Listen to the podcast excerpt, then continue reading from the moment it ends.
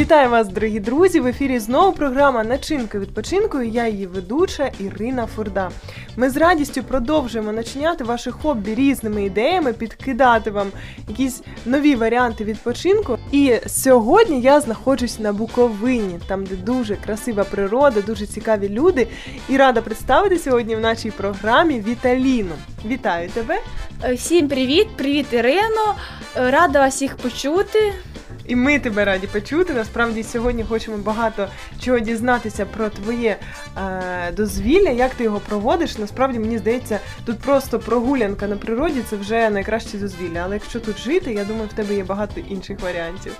Так, є інші варіанти. Я того літа побувала в таборі, і я вже була як, не як відпочиваюча, вже була як інструктор, навчала дітей квілінгу. Угу. Давай тоді запитаю тебе зараз одразу, якого ти віку, скільки років ти живеш на Буковині? Я живу з свого народження, тобто шістнадцять років. Угу. Тож, рік назад ти була в таборі і була там вже наставником, я так розумію? Ні, не наставником. Інструктор і наставник – це дві різні речі. Наставник проводить з дітьми двадцять чотири на сім, а інструктор має по годині зранку та на вечір, в той час, коли навчає щось дітей. Угу. Що ти там вчила дітей? Я вчила квілінг, вчила дітей це робити, всякі поробки з своїми руками. Угу. Я почула слово квілінг і впевнена, що багато хто е, чує це слово вперше. Той, хто не стикався е, з таким хобі у своїх дітей, можливо, це буде чудова ідея з твого боку. Раз ти навчила багатьох дітей в таборі, навчи і зараз і наших слухачів.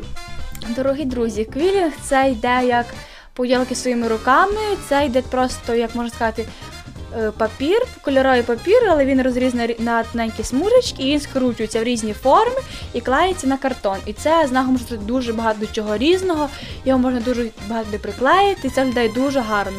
Угу.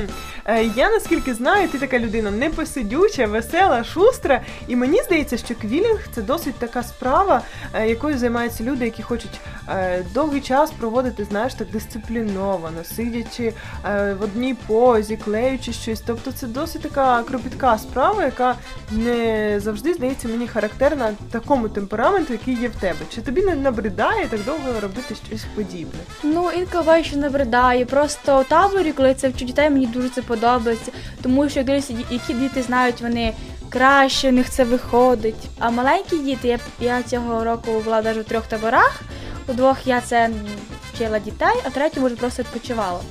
І всіх я вас, друзі, закликаю приїхати в табір, тому що там дуже цікаво. Скажи взагалі, коли ти сама зрозуміла, що тобі цікаво таким займатися? Це насправді не було не дуже давно, це коли мені сказали, що я не хочу бути табір-інструктором, я сказала, що я хочу спробувати, і я не знала, що мені навчити дітей, щоб їм було цікаво. Я дуже хвилювалася, що їм це сподобається, ну, є різні діти, але насправді моя перша спеціалізація, вона мені дуже як тяжко далась, тому що дуже переживала, і це були маленькі дітки. Тобто ти навчилась квілінгу саме тоді, коли тебе запросили в табір вже вчити квілінгу, так?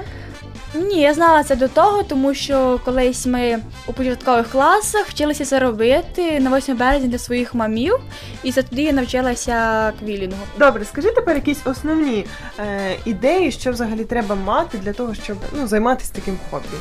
Насамперед це бажання, тому що ну, ще треба сидіти більше всього, це думати, як це зробити гарно. Навіть в таборі були деякі такі дітки, що просто ну, я не хочу це робити, я це не вмію робити, боялась, але насправді потім навчили, і в них все дуже гарно вийшло. Добре, бажання, до прикладу, в мене є. Що далі треба, якщо в мене немає такого прекрасного інструктора, як ти? Це можна йти це навіть в інтернеті, є багато відео, фотографій. А взагалі матеріал, його треба десь купувати чи, можливо, приготувати вдома? Ну, в принципі, якщо у вас є двосторонній папір, то можна це зробити вдома. Якщо немає, це потрібно просто купити кольоровий, так, кольоровий папір, так, це саме насамперед. Але насправді краще купувати вже квілінг тоді, коли він вже запечатаний, тому що він йде краще, тонкіше, його легше скручувати, тому що він йде довше, є різні форми цього квілінгу. Взагалі, коли дитина робить щось руками, вона розвивається в загальному дуже корисно в такому віці. Я думаю, це дуже гарна ідея для батьків, які зараз чують е, нашу програму. Обов'язково звернути увагу на таке дозвілля, як квілінг.